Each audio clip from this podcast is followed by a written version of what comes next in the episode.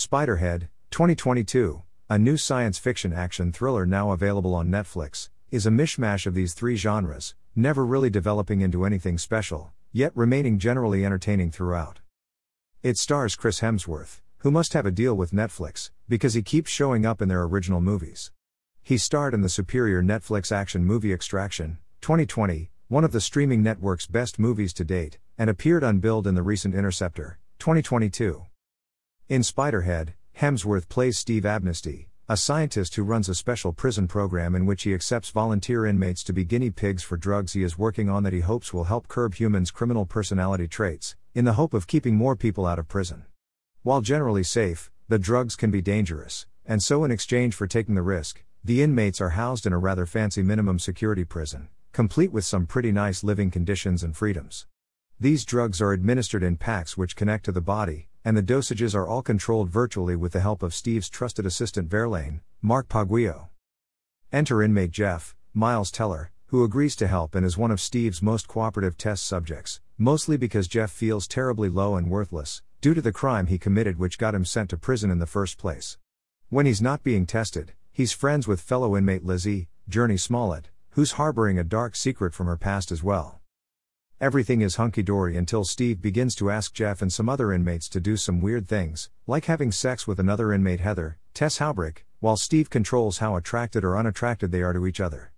And when things grow even more bizarre and dangerous, Jeff begins to question Steve's motives, and so he does a little snooping, and what he finds out is, of course, that things aren't as they seem. No surprise there. Spiderhead pretty much remains mediocre throughout. Its story is mildly interesting, mildly disturbing, but not overly exciting or mind blowing. Honestly, throughout most of the movie, I had a so, what vibe going on. I was never all that invested in what was happening to the characters or their stories. While I understood Jeff's plight, I never really cared for him all that much, and Steve is pretty much a one note character without any real motivation other than to be the villain in this one by film's end. The screenplay by Rhett Reese and Paul Wernick, based on the short story Escape from Spiderhead by George Saunders, is a mixed bag. The dialogue is really good, and there are some memorable exchanges between Jeff and Steve, but the story never becomes more than a standard melodrama. When we finally find out what is really going on, it's not that explosive a revelation. And the characters, while fleshed out well enough, are all kind of boring. This comes as a surprise because Reese and Wernick are the guys who wrote the Deadpool movies and the Zombieland movies. Go figure. Visually, Spiderhead is impressive to look at, but like a lot of other Netflix films, it suffers from not being all that cinematic. It plays like a TV movie. It was directed by Joseph Kosinski, who is receiving high praise these days for his work at the helm of Top Gun, Maverick, 2022. Chris Hemsworth and Miles Teller do work well together, and their scenes together are the best in the movie. However, overall, Hemsworth plays Steve as a one note guy, and even with the charismatic Hemsworth playing the role, at the end of the day, Steve's boring.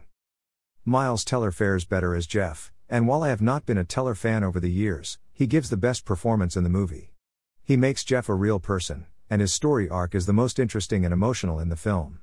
Sadly, it's a story we've seen countless times before, where a character hasn't meant to, but his reckless actions led to someone else's tragedy, and he's beating himself up over it because he can't get over the guilt.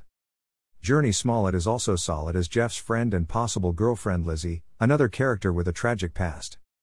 Themes of loneliness, abandonment, and letting down those you love permeate the proceedings, but the film never rises to the level in terms of plot where these themes can take center stage.